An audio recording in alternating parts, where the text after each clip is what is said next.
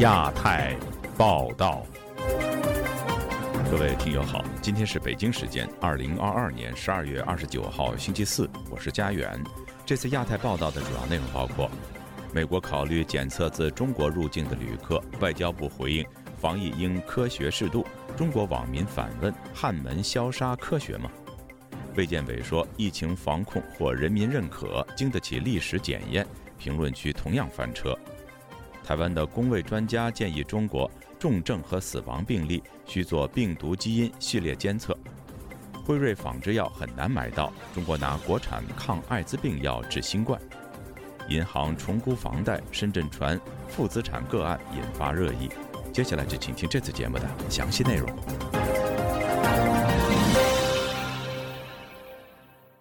继日本和意大利之后，美国也打算针对从中国入境的所有旅客采取检疫措施。而对内实施严厉风控长达三年的中国政府却回应说，希望美国、日本等国防疫应该科学适度，不要妨碍人员的正常交往。外交部的回应在网站上掀起一片嘲讽与抨击，逼得一些官方媒体账号不得不关闭评论或是控评。以下是本台记者唐媛媛的报道。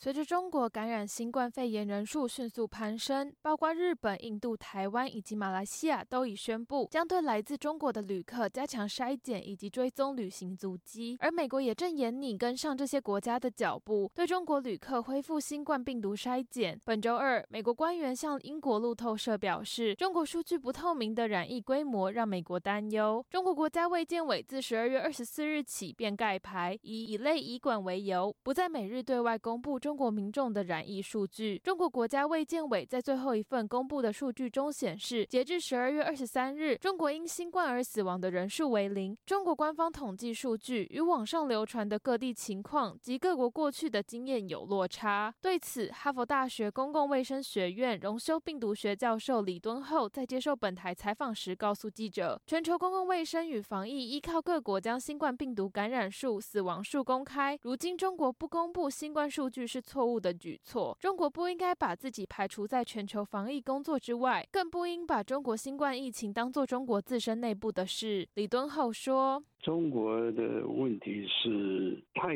过于政治挂帅，没有把专业的、那不同的意见不能进去。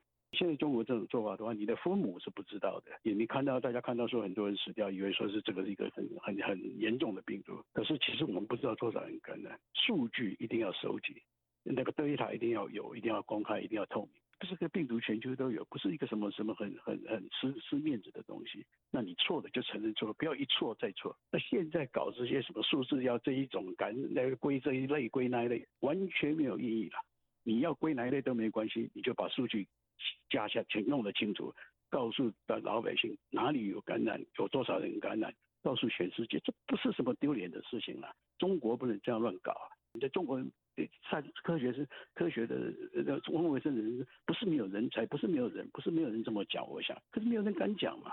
在那个制度下，谁敢讲？但中国官方却认为自己是本着科学防疫。中国外交部在二十八日的例行记者会上，国际媒体就美国欲对中国旅客实施新冠疫情入境限制提问。中国外交部发言人汪文斌却呼吁各国要采取科学方法，不要阻碍人民正常往来。他说，当前需要各方科学抗疫，携手共进，保障各国人员安全往来，维护全球产业链供应链稳定，推动世界经济恢复健康增长。中方始终认为，各国防疫措施应当科学适度，不应影响正常的人员交往。谈科学，中国光是选择不在每日公布数据，就很难让专业人士信服。中国红十字基金会原医疗救助部部长任瑞红就说：“中国政府将新冠疫情以类以管，是基于政治考量，因为他现在公布这些数据，很很大程度上会影响中国的经济以及这个社会稳定。现在的这个。”情况很多人都已经把它归结成一个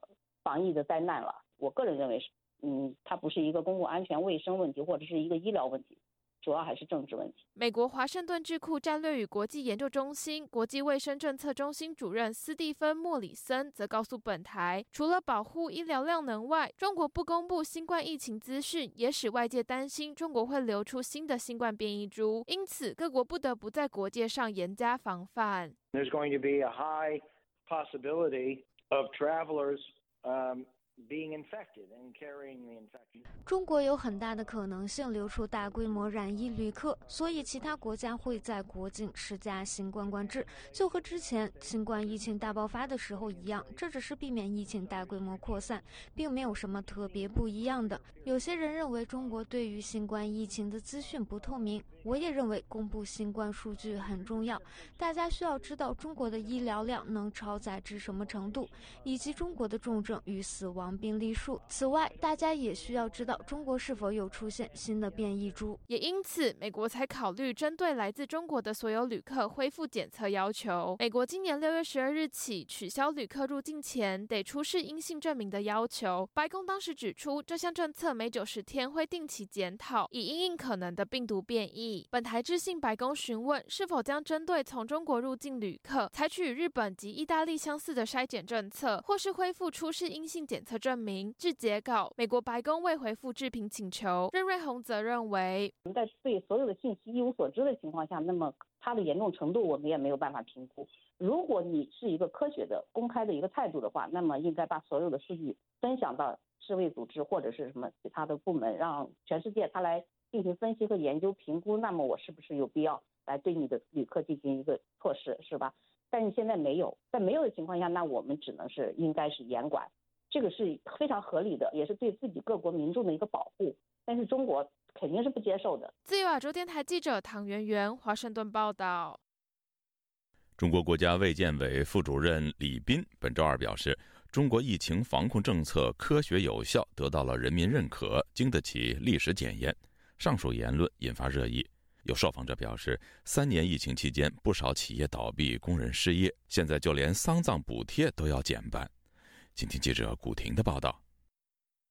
中国国务院联防联控机制本周二召开新闻发布会，卫生健康委副主任李斌在会上为中国的防疫政策护航。他说，近三年来，先后遭遇了新冠病毒原始株和多个全球流行变异株的威胁，始终在以病毒赛跑，坚决打赢湖北保卫战、武汉保卫战。大上海保卫战有效处置了百余起聚集性疫情，抵御了一波波境外输入疫情的冲击，为疫苗、药物的研发应用以及医疗等资源的准备赢得了宝贵的时间。他还说，实践充分证明，中国国家的疫情防控政策符合中国国情，科学有效，得到了人民认可，经得起历史检验。不少网民留言赞扬医护人员，也有网民留言说：“相信祖国，相信政府，快点给个退烧药，谢谢。”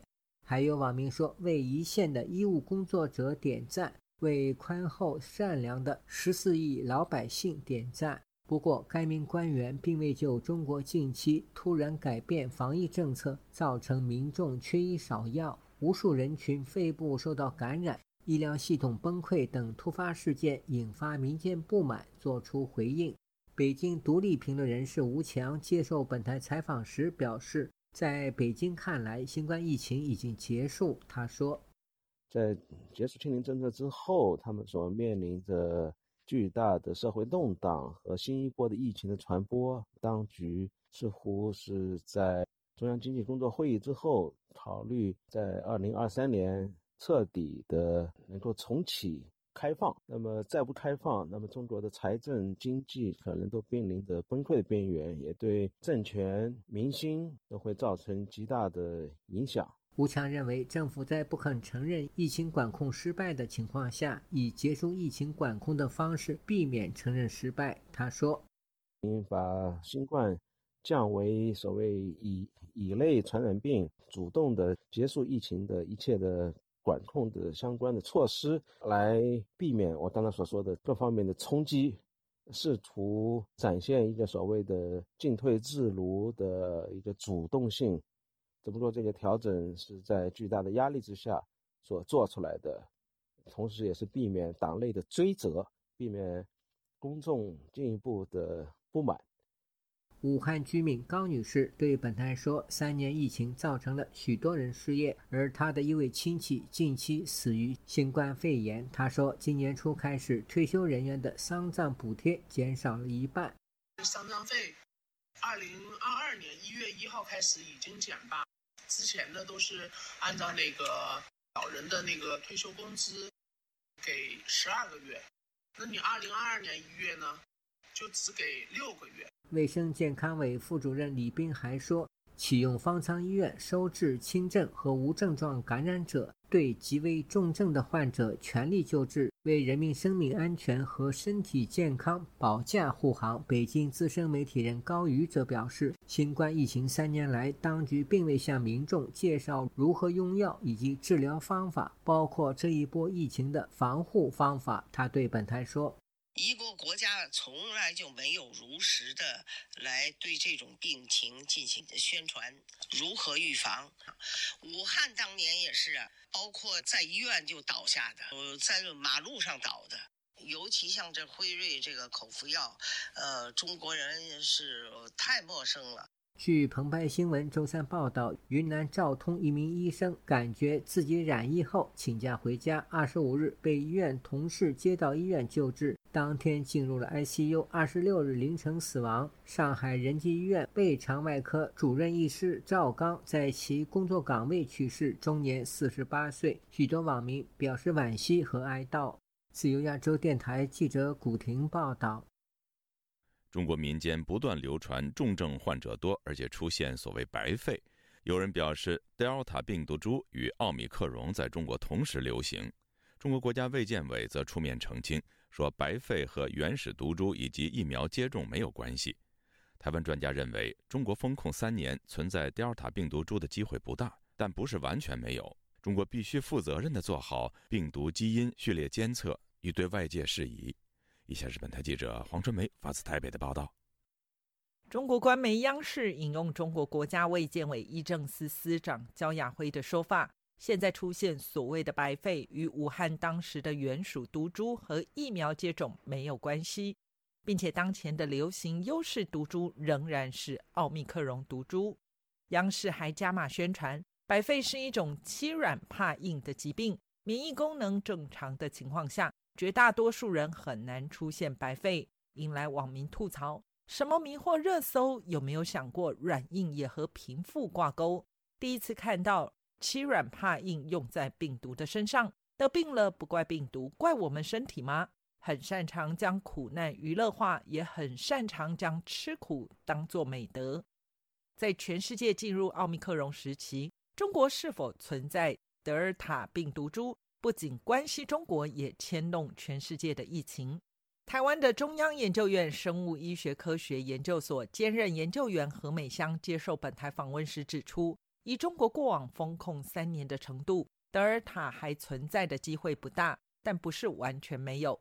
他举以色列长期监控地下水道结果显示，进入奥密克戎时期，德尔塔在下水道虽然比率低，但持平没有改变。表示有可能一直存在很少数人的肠胃道里。忽略中国需要做更好的病毒基因序列的监测，尤其你不愿意做太多都没关系。你对这些死亡跟重症的病例至少做一些，还是原来的这些，只是这些人可能体质的关系，他们就会变成重症跟死亡。那这样子大家就比较放心。中国官方新华社采访中国疾控中心病毒所所长许文波表示，从十二月初至今，监测到九个流行的新冠病毒亚分支都属于奥密克戎变异株。尽管中国官方一再透过不同管道澄清，但中国一解封，疫情来得凶猛，重症死亡频传，引起热烈讨论。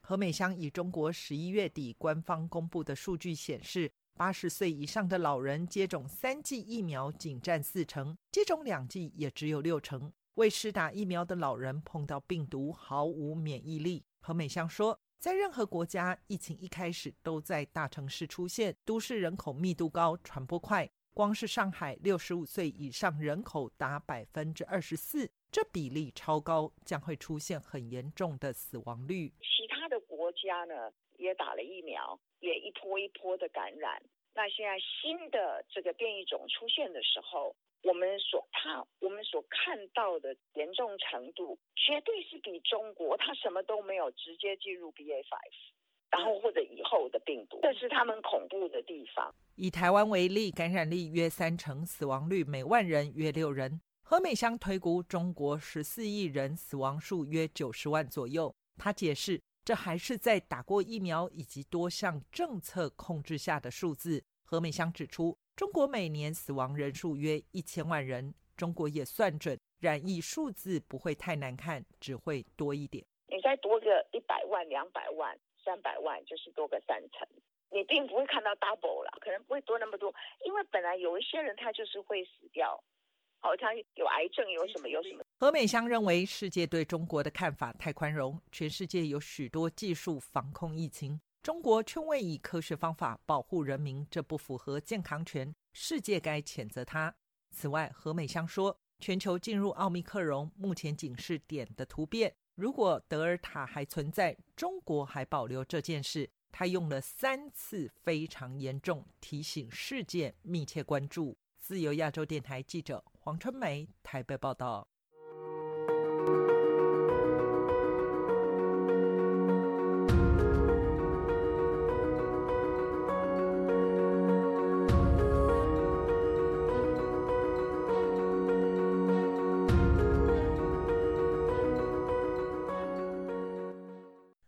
中国新冠肺炎患者人数剧增。印度仿制的美国辉瑞抗新冠病毒药物在上海的黑市价由两周前的每盒一千二百元涨到每盒五千元，而原本用于抗艾滋病的药物阿兹福定也被用来治疗新冠肺炎。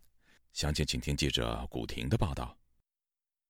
中国新冠肺炎肆虐，导致大面积人群染疫，其中大部分人症状明显。北京一家著名唱片公司的负责人本周二发帖称，张文宏医生曾表示，上海疫情期间，奥密克戎毒株无症状感染者高达百分之九十八。但说该公司在这次疫情中有症状的员工高达百分之九十八。他强调此波疫情不符合奥密克戎传染人的特点，他相信绝非奥密克戎毒株。上海医疗器械贸易商顾女士告诉本台，当前上海各医院和其他城市相同的是，治疗新冠肺炎的药物奇缺，医院急需美国。辉瑞药厂的特效药，但是无货，医生只能要求患者家属提供进口药。他说：“辉瑞的药你都要自己弄的，医院里面是没有的。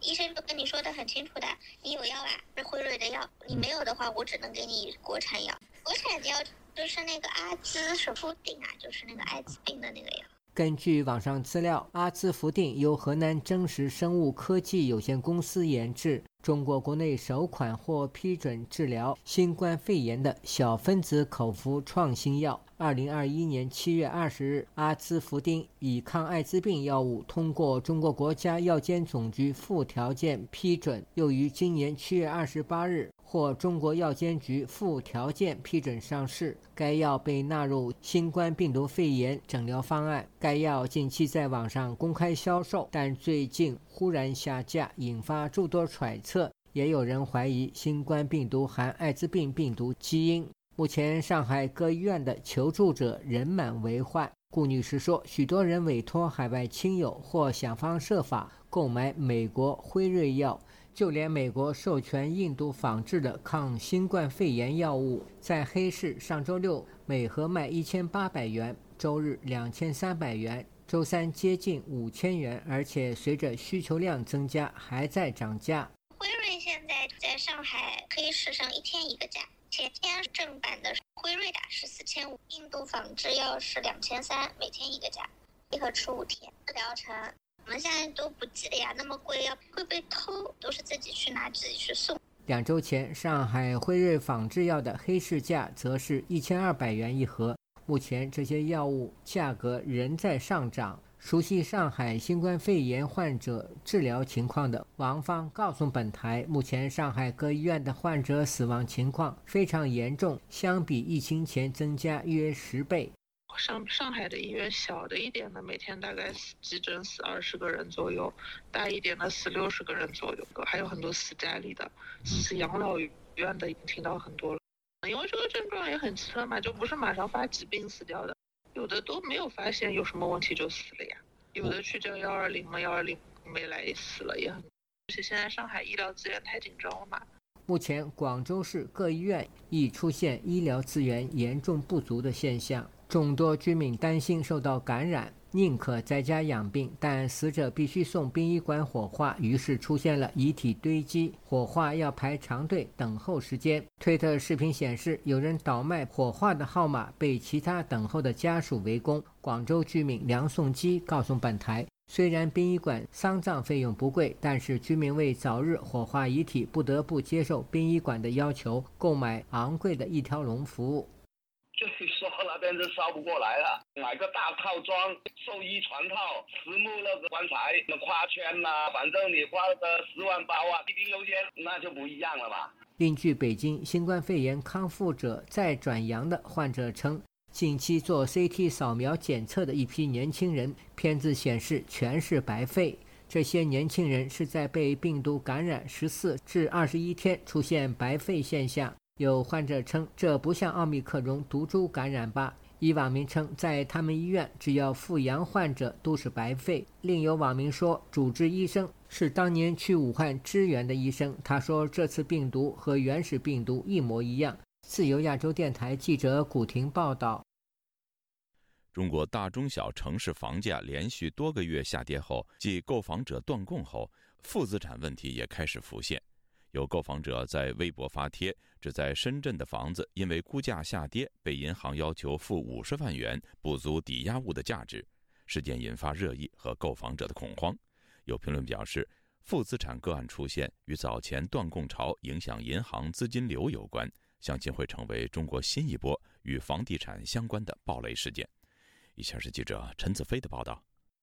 在微博拥有近三百万粉丝的知名数码博主李林杰，早前在微博发文表示，在深圳用贷款购买的房子。近期在银行重新评估房价后，因为估价下跌，被银行要求按贷款合同支付估价差价，需要向银行再支付五十万元人民币。他又引说，银行员工表示，以往房价普遍上涨，没人关注房价估价下跌需要补交差价的条款。他的贴文引起中国网民和媒体关注。有网民表示，从没听说银行会要求购房者补交差价，担心他是遇到。骗徒也有网民担忧，如果不能支付银行要求补交的金额，他会面临什么样的结果？多家中国媒体都有报道李林杰的遭遇，并尝试联络他。但没有得到回应。有报道表示，采访三名北京的银行业人士，都表示没有遇过要求购房者补交差价。但有资深的银行业人士补充，如果抵押品的价格下跌，法律允许银行可以要求贷款人提前部分的还款，建议贷款人因应实际的情况合理安排贷款的金额。香港中文大学商学院亚太工商研究所名誉教研学李教波表示，李林杰的个案。是典型的负资产案例。这种情况对于曾经经历过多次金融风暴的香港人来说并不陌生。但中国在过去二十年经济和房价只涨不跌，这种情况会对中国的投资者带来新的冲击。楼价跌多过咧，即系贷款额啊，咁银行就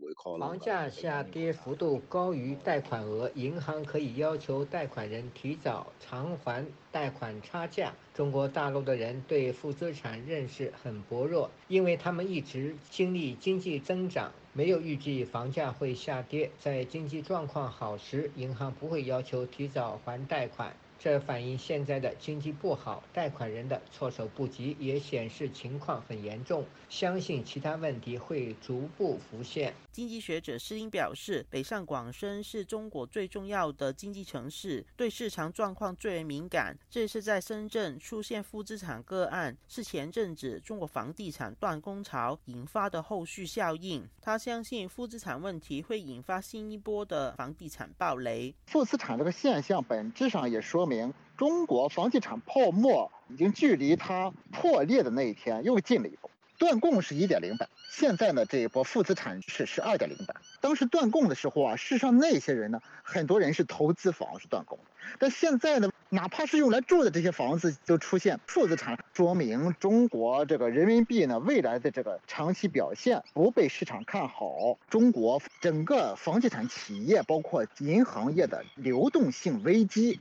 资金流断裂的情况已经蔓延到了一个更深的一个程度，影响到中国更广的、更深层次的经济领域，以及更多的人群会受到影响。施林表示，负资产会进一步影响到市场信心。如果房地产负资产化再蔓延，会成为中国要达到明年经济增长目标的主要障碍。他估计，正在召开的人大常委会提出中国金融稳定法草案，也是针对包括房地产暴雷等金融风险而来。资深财经评论员蔡胜坤表示，中国房地产市场的问题涉及个人到银行各个阶层，认为当局在推出新的法律或政策，也难以改变房地产大势已去的局面。中国房地产呢，持续的下跌呢，是成为一个大趋势，因为我们城市化的工作已经接近完成，在城市里啊，我们看到一片的萧条，就业市场呢，呃，也是相当的糟糕，在这样的一种情况下。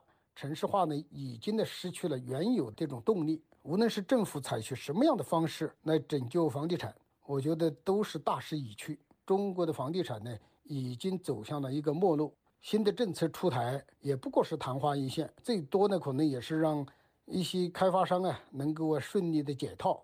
蔡生坤表示，过去二十年，由中国政府、银行和房地产开发商联手行造中国房价只涨不跌的神话破灭后，会大大影响政府的财政收入。中国官方派再多的学者唱好，也难以解决困局。就亚洲电台记者陈子飞报道。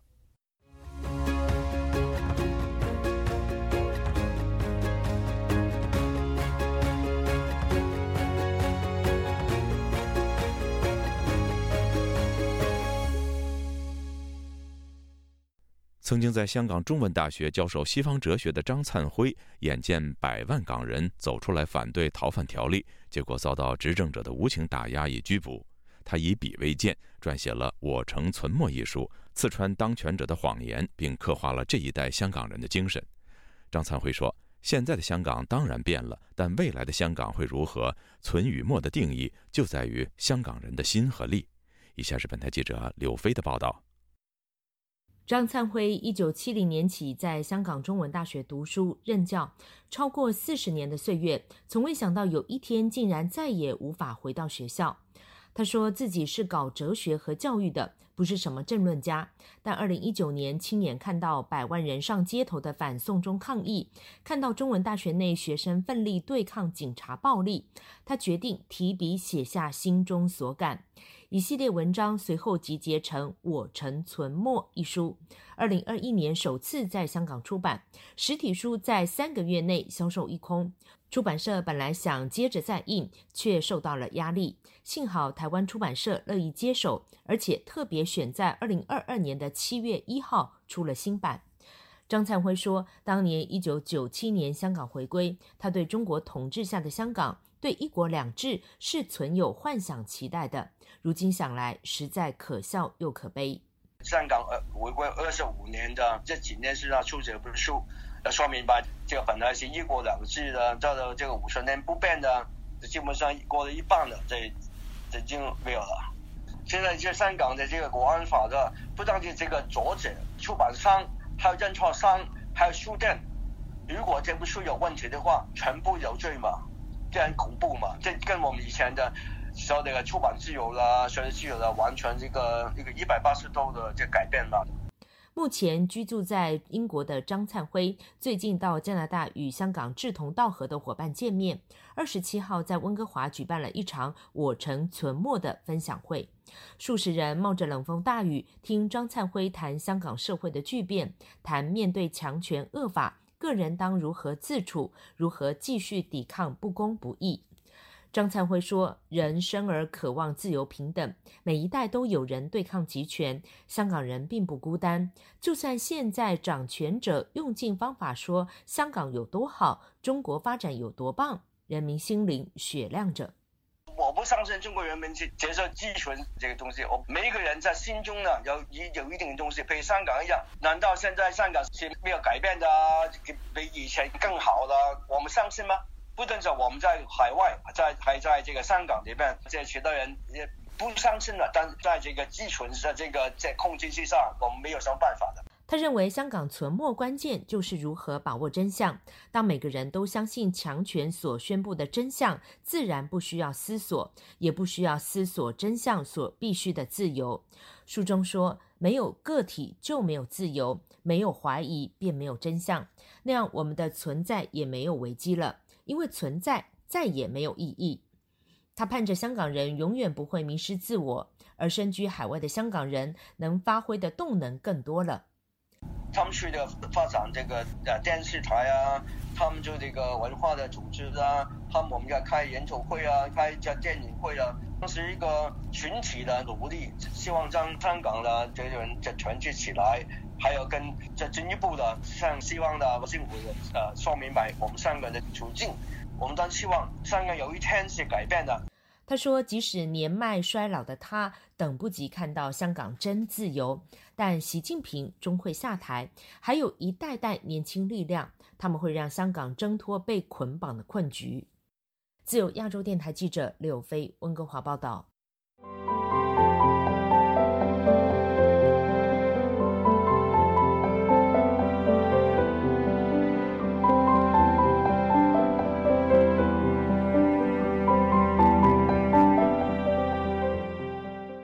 中共二十大前，北京四通桥上有人孤身抗议习近平独裁的影像已经传遍全世界，也让“孤勇者”一说在中国深入民间。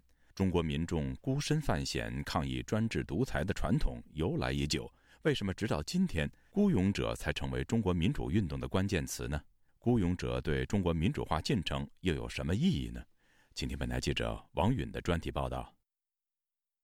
刘本奇觉得自己也是一个雇佣者，他对记者说：“和四通桥的雇佣者一样，他看重的也是行动。”今年二月份，江苏丰县铁链女事件发酵后，刘本奇骑着刚刚学会的摩托，独自一人从湖北红安县一夜奔袭六百公里，到丰县去为铁链女维权。呃，当时那个我是说干就干的，实际在路上我都发现确实好冷，而且我在哎呦。冻得不得了的。刘本奇现在回想那个晚上还有些尴尬，而且第二天当他到达丰县时，当地早已被警察围得水泄不通，他并没有能真正的抵达铁链女所在的村庄。靠电器安装等散工为生的刘本奇，多年来对社会不公的现象总是直言不讳。他身边的人常常说他是一根筋，但他说他从不计较。哪怕为此付出高昂的代价，坚持的做，这个很重要。早在十年前，刘本奇就因为在网上发起“中国自由公民拒绝独裁宣言”实名签名活动，而被中国政府抓捕，并秘密判刑三年。出狱后，他继续在网上公开批评政府，也因此被警方屡抓屡放。看不下去，路见不平一声骂，人要基本的人性。我就认为这个事不行，我就要说，至于别人同不同意那是别人的事，我就要这么说。我说，在刘本奇看来，中国政府的很多做法都不行，而且你们一代代人的，就是妈的，你们搞那么残酷的斗争，毛里套与天斗，与其乐无穷，与地斗其乐无穷，与人斗其乐无穷。我感觉这他妈的人太可怕了。政治学者张博树说，他自己也是在学界的一个孤勇者。现在美国哥伦比亚大学担任客座教授的张博树，一九九一年从中国社会科学院获得博士学位后，留任该院的哲学所助理研究员。一九九三年，张博树在香港发表了一篇批评一九八九年六四镇压的短文，这成了他学术生涯停滞不前的重要因素。九三年开始整我，不给我晋升职称，一直到二零零九年，所以我在社科院当了十八年的。叫做助理研究员。到二零零九年时，张伯树实际已经有从五四到六四、二十世纪中国专制主义批判第一卷等多本著作和其他研究论文问世。而就在二零零九年，张伯树因为长期批评政府、倡导宪政改革，被中国社科院以他旷工为由扫地出门。但张伯树有自己的坚持，他坦言对这些困难都有所准备。给自己下的一个学术上的志向，就是要完整的、系统的研究这个清算百年以来中国在民主进程当中所遭遇的所有挫折，这些挫折背后的原因到底是什么？啊，共产党在这个里边充当了一个什么样的角色？雇佣者并不是一个新的词汇，在推特的时间线上可以看到，在四通桥事件之前，雇佣者是香港歌手陈奕迅演唱的一首爆红歌曲的歌名。也有人用“雇佣者”来形容抗击俄罗斯侵略的乌克兰总统泽连斯基。在十月十三号之后，“雇佣者”这个词才开始和中国民间的抗议活动捆绑在一起，俨然成了抗议的号召和旗帜，飘荡在海内外中国人抗议群体的社交软件群组里和社媒上。但“雇佣者”现象在中国的社会运动中早已不绝如缕。中国民主党全国委员会主席王军涛在接受本台采访时举例说：“呃，杨家是一个。那我觉得后来呢，在某种意义来说呢，你也可以说任志强也算是一个雇佣者。你像许章润是一个雇佣者，应该算是个雇佣者，因为他当时公开的写文章挑战，而且也是付出了一定的代价。这个名单还可以拉得更长。三个，现在我数一下啊，时代，一、二，在二零二零年新冠疫情高峰时期。”在武汉孤身探索疫情真相，并向外传递信息的公民记者张展、方斌和陈秋实等人，也被外界认为是孤勇者。孤勇者可能来自社会的不同角落，但他们的行为特征比较类似。孤勇者的行为往往是孤立的。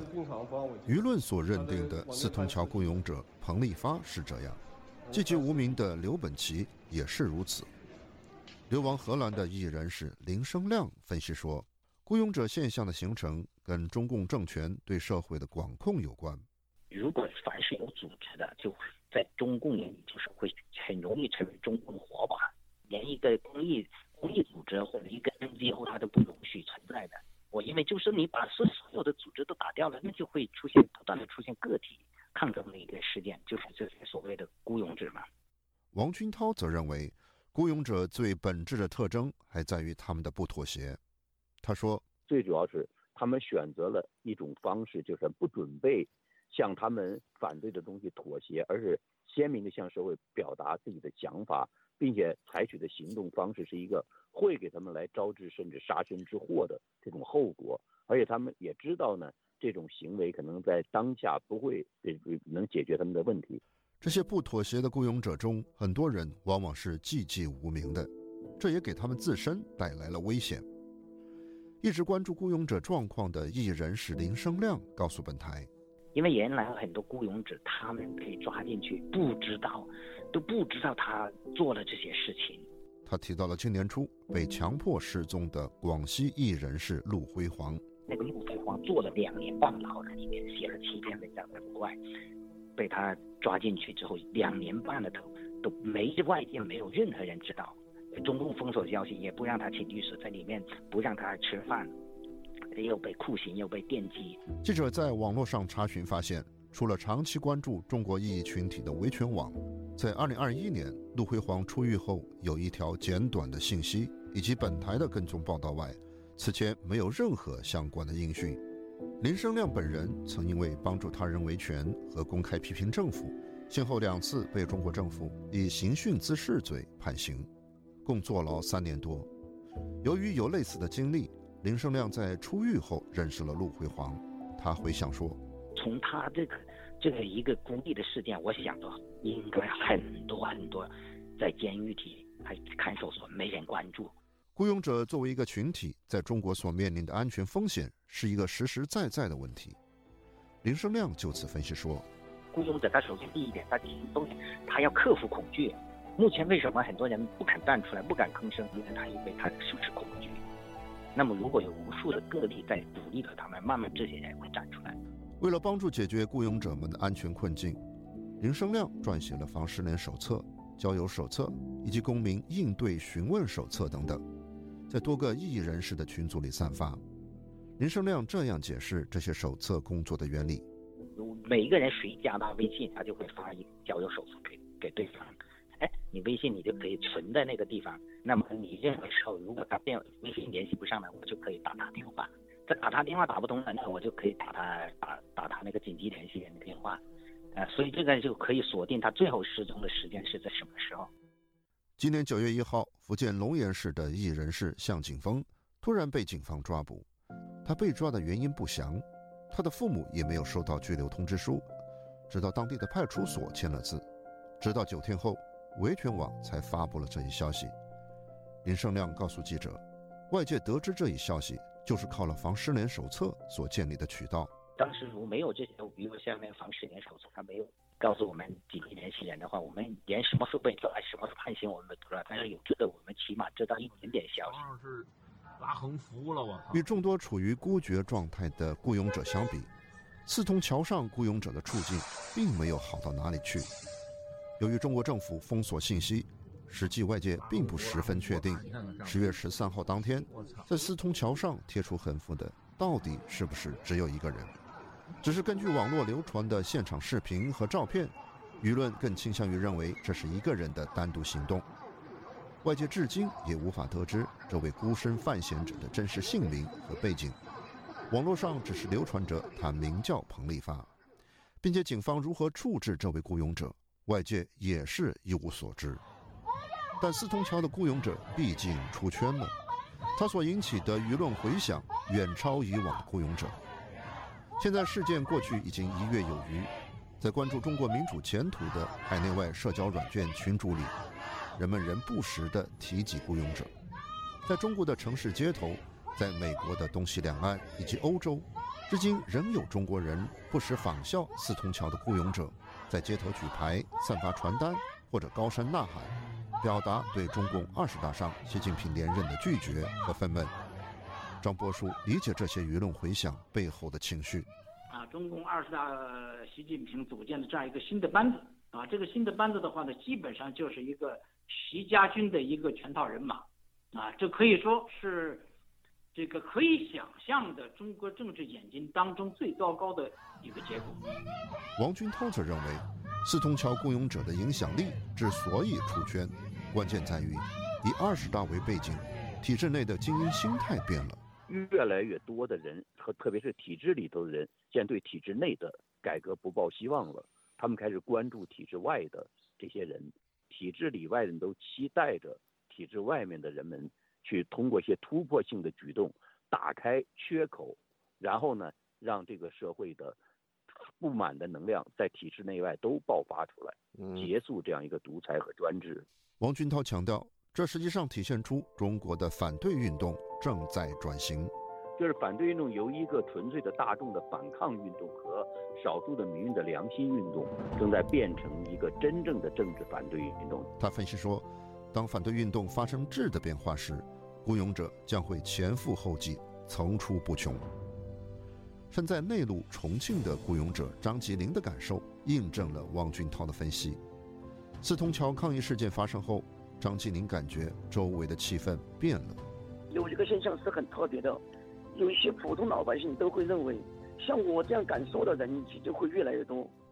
张继林很早就是一个孤勇者，二零零三年，他曾因为在北京天安门广场试图通过广场警卫向中央领导人递交民主宪政的倡议书，而被当地警方投入了精神病院。但张继林并没有被吓阻。也没有止步于雇佣者的角色，他开始走向广场。二零一七年，张继林加入了当地城市广场上的义诊活动。我走路路过这个观桥广场，我才发现很多老年人在那里，呃，谈这些民主政、民主政治之类的问题，我才加入了广场运动。二零一九年初，张继林和同伴在观音桥广场上发表政治演讲。他当时提出了要罢免习近平。讲了整整七七天，第八天他们才抓到我。张继林被当地警方刑事拘留。对于警方直到第八天才抓他，张继林的理解是：二零一九年时舆论气氛还相对宽松，并且地方政府实际上也拿不准。因为我们所说的政治体制改革啊。啊，各经济体制改革都是两条路腿走路，而且这个民主宪政都是有利于中国的。张继林被释放后，警方明确警告他不能再进入观音桥广场，但他欣慰地发现，他和同伴已经在广场上留下了积极的影响力。啊还有一些以前听我们演讲那些老年人啊，他们经常来在那里去聚会，啊，当然他们其中有很多也来参加我们的茶会。他们有很多老年人都盼望着我们进去。和张继林相似，身在中共革命老区的刘本奇也觉得，他多年的秉公直言，在不断拓展自由民主理念的空间。我指出来的问题，我就不闪了，我我说话就是这样，我看不下去。那老百姓尽管他不过来跟我说话，他都远处给我 竖起大拇指。刘本奇说，不仅老百姓是这样，政府体制内的人也常常赞许他的观点。还是公安的、司法还是政府部门的，呃，我就我平时跟他们是他们交流的时候，他们都很愿意跟我去说。无论张继林还是刘本奇，或是记者采访的其他雇佣者，他们都希望中国社会各阶层都能有更多的人站出来，对中国政府说不。但林生亮认为，能有多少人站出来，仍然取决于民众觉醒的程度。中共的。那个法西斯的那种统治呢，呃，到的让他们没有，就是基本上他要为了生存，要去挣扎的时候，就就就是全民觉醒的时候。林胜亮说：“重要的是要行动，行动才能改变中国。”他提到几年前他在中国法庭上为自己所做的一个辩护词：“我不会将希望寄托给我下一代，在我一代的时候，我要做。”自己认为正确的一个事情。他强调，他不想让后一代人耻笑自己这一代人没有去努力，就像他当初曾耻笑父辈在文革的时候没有站出来，去勇于面对那个暴政。专题报道：孤勇者不孤，中国反对运动面临转型。到这里就结束了。自由亚洲电台王允华盛顿报道。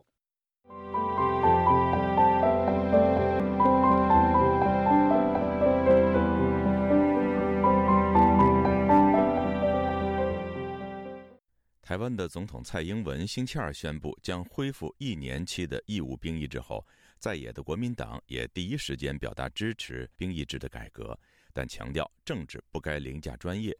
有意参选二零二四年总统大选的赵少康则喊出若执政要改回来，而国民党和民进党两党热门的总统人选侯友谊和赖清德则并没有表达反对之意。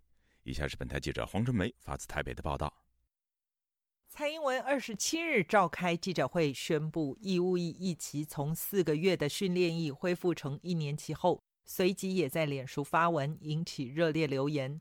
蔡英文现任的副手、即将接任民进党主席的赖清德现身留言，作为执政团队的一份子，他也会来协助社会各界的沟通对话，期盼大家互相交流，也共同支持国军。让国军有更充实的战力，能够守护台湾最宝贵的民主、和平与繁荣。延长兵役话题牵动青年选票，在台湾政坛相当敏感。有意问鼎二零二四的赖清德率先表态，此次率领国民党在九合一选举拿下十三县市的国民党主席朱立伦虽然支持，但不认同蔡英文所称唯有备战才能避战。朱立伦认为，应该要备战加上对话，国防加上对话，才能真正避战。被视为国民党热门人选之一的新北市长侯友谊没有直接表态，他仅强调和平稳定是政府要让民众安心的首要任务。他说道：“每个步伐在调整的过程当中，一定要让民众很清楚目标与方向，尤其在政策与路线还是很重要，正本清源。”所以，政府在做任何调整，一定要安定民心，让大家团结面对。最大的反弹声音来自国民党另一位有意角逐大位的中广董事长赵少康，他宣称坚决反对延长兵役到一年甚至更久，若执政一定改回来。蔡英文在记者会中曾表达没有美方的压力。据报道，台湾的国防部长邱国正二十八日赴立法院国民党团拜会时。国民党立委接力询问同样的话题，邱国正强调，他没有受到美方压力，国家为上，不会受到外国支配，没有美方压力，从未受到美方或友邦国家说要怎么就怎么定。国军前空军副司令张延廷对本台表示，美国前国防部长艾斯培日前访台时曾建议，义务役兵役应该延长一年以上。目前志愿役招募不理想，缺额严重。台湾作战部队的编线比近七成左右，应由义务役取代，集中到主战部队。希望美国人在这一方面对台湾的支持，需要台湾支持，那你自己要不要有自我、自我的决心？要你要有自我决心，那你是不是要有些动作，顺水推舟了？是这个意思。台湾的国防安全研究院副研究员舒孝煌接受本台访问时表示，义务役役期的长短与国内外环境息息相关。过去两岸关系较和缓，对兵役要求没那么高，但俄乌战争爆发后，感觉战争不是离太远。专业化部队哈，那个需要这个能够长留久用的兵员了，尤其是现在的很多精密武器啊，什么它这个火力啊，这个精准度啊，什么各方面都远远超过这个班士兵所能够发挥的作战的能力。那但是他这些人就需要专业的人士操作。那你过去的志愿意识、那义务意识没有办法去维持这样子的这个专业兵种。除了一男义务役延长之外，时代力量立委王婉瑜抛出女性多元义务参与的话题。邱国正回应表示。有些女性期望参加教招，但受限于各项设备制度尚未成熟。但今年已有规划，明年可以少量做，看看是否能够以几十人或一个连的规模做女性招募，以后再扩大实施。自由亚洲电台记者黄春梅台北报道。中国和俄罗斯等国干预加拿大选举和内部事务等问题，引发高度关注。渥太华表示，将考虑建立外国代理人登记处，通过立法来规范外国势力的影响。近期将举行全国意见咨询。而一份最新的民调显示，百分之八十八的加拿大人赞成效仿英美澳的做法，建立机制以遏制外国势力干预。以下是记者柳飞的报道。纳诺斯民调公司与加拿大《环球邮报》合作进行的一项民意调查显示。百分之八十八的加拿大人支持设立外国代理人登记处，只有百分之七的受访者反对。民调专家尼克纳诺斯认为，如果外国政府在加拿大工作，本来就应该透明。如果害怕报告，或许就是一种危险信号。过去两年以来，陆续发现包括中国、俄罗斯、伊朗等国家对加拿大社会有不同的影响和干预。包括中国企图干预二零一九年联邦选举，中国特工威胁特定加拿大的华人，俄罗斯散布大量关于乌克兰的虚假信息等。加拿大环球电视台上个星期公布了一份枢密院所发布的国家安全报告，提到中国当局利用广泛的社区团体网络来影响加拿大的政界。甚至有一个网络专门提供资金给特定候选人，希望在联邦选举中发挥影响力。报告中警告，尽管2019年的联邦大选结果没有因此受到影响，但未来这类的干预影响可能会更多。总理特鲁多被问及政府是否会参考其他国家设立反外国干预法，他说。我们正在考虑一系列方法。没错，我们正在参考盟友们的做法，思考哪种方式最有效、最适合我们。我们会做更多的事情。本月稍早，联邦公共安全部长马首诺表示，渥太华将对建立外国代理人登记处征求国民意见。在加拿大政府的官方网站中有外国代理人登记处的专业说明政府的初步构想，并介绍了美国和澳大利亚的相关立法。上个月，英国政府也宣布推出国家安全议案，当中包括了外国代理人登记制度。加拿大参议员郝萨科斯今年春天在参议院提出的 S 二三七号外国影响注册和问责法案顺利通过一读。法案规定，所有外国代理人在加拿大对公职人员采取游说行动前，需要注册登记。如果当事人未能按照申报或是做出任何虚假陈述，将面对罚款或监禁。S 二三七法案和前保守党众议员赵景荣提出的 C 二八二外国影响注册法类似，甚至增加了刑法的力度。赵景荣的法案虽然在上一届国会也通过一读，但因为发生联邦大选而胎死腹中，而且赵景荣也因为这个法案遭到莫名的抹黑攻击，让他连任失败。豪萨克斯在参议院说明他的 S 二三七法案时，花了大篇幅来反驳一些批评赵景荣法案，甚至抹黑他是反华人士的人，强调外国代理人登记制度是保护所有加拿大人。This bill is not attempting to target or single out China or Canada. 这个法案不是为了针对中国或者针对在加拿大的中国人。这个法案是要让民众更认清外国势力影响的本质，尤其是一些独裁政权对加拿大的干预。我想，我们需要有一些行动来处理这些挑战。加拿大前驻华大使马大维和前驻华外交官伯顿都是长期支持外国代理人登记制度者。马大维说：“中国尤其会透过代理人来达到政治目的。加拿大人需要知道是谁幕后在操纵，并且支付了费用。”自由亚洲电台记者刘永飞温哥华报道。听众朋友？接下来我们再关注几条其他方面的消息。据美国《华尔街日报》二十八号报道，香港星期三宣布取消所有入境人员必须接受新冠病毒核酸检测的要求，自周四起生效。这是香港新冠防疫的最新放宽政策。香港政府在一次新闻发布会上说，香港还将取消疫苗通行证安排。目前，香港市民在进入一些公共场所时必须主动出示疫苗通行证。香港行政长官李家超在新闻发布会上表示。香港政府将继续推动疫苗接种，提高疫苗接种率。他还表示，香港希望于明年一月十五号前恢复与内地通关。李家超还表示，香港有足够的新冠抗疫药物。香港政府周三还表示，取消所有社交距离措施，但继续维持口罩令。据日本共同社二十八号消息，日本政府相关人士二十八号透露，中日韩三国首脑会谈基本确定将连续三年不举行。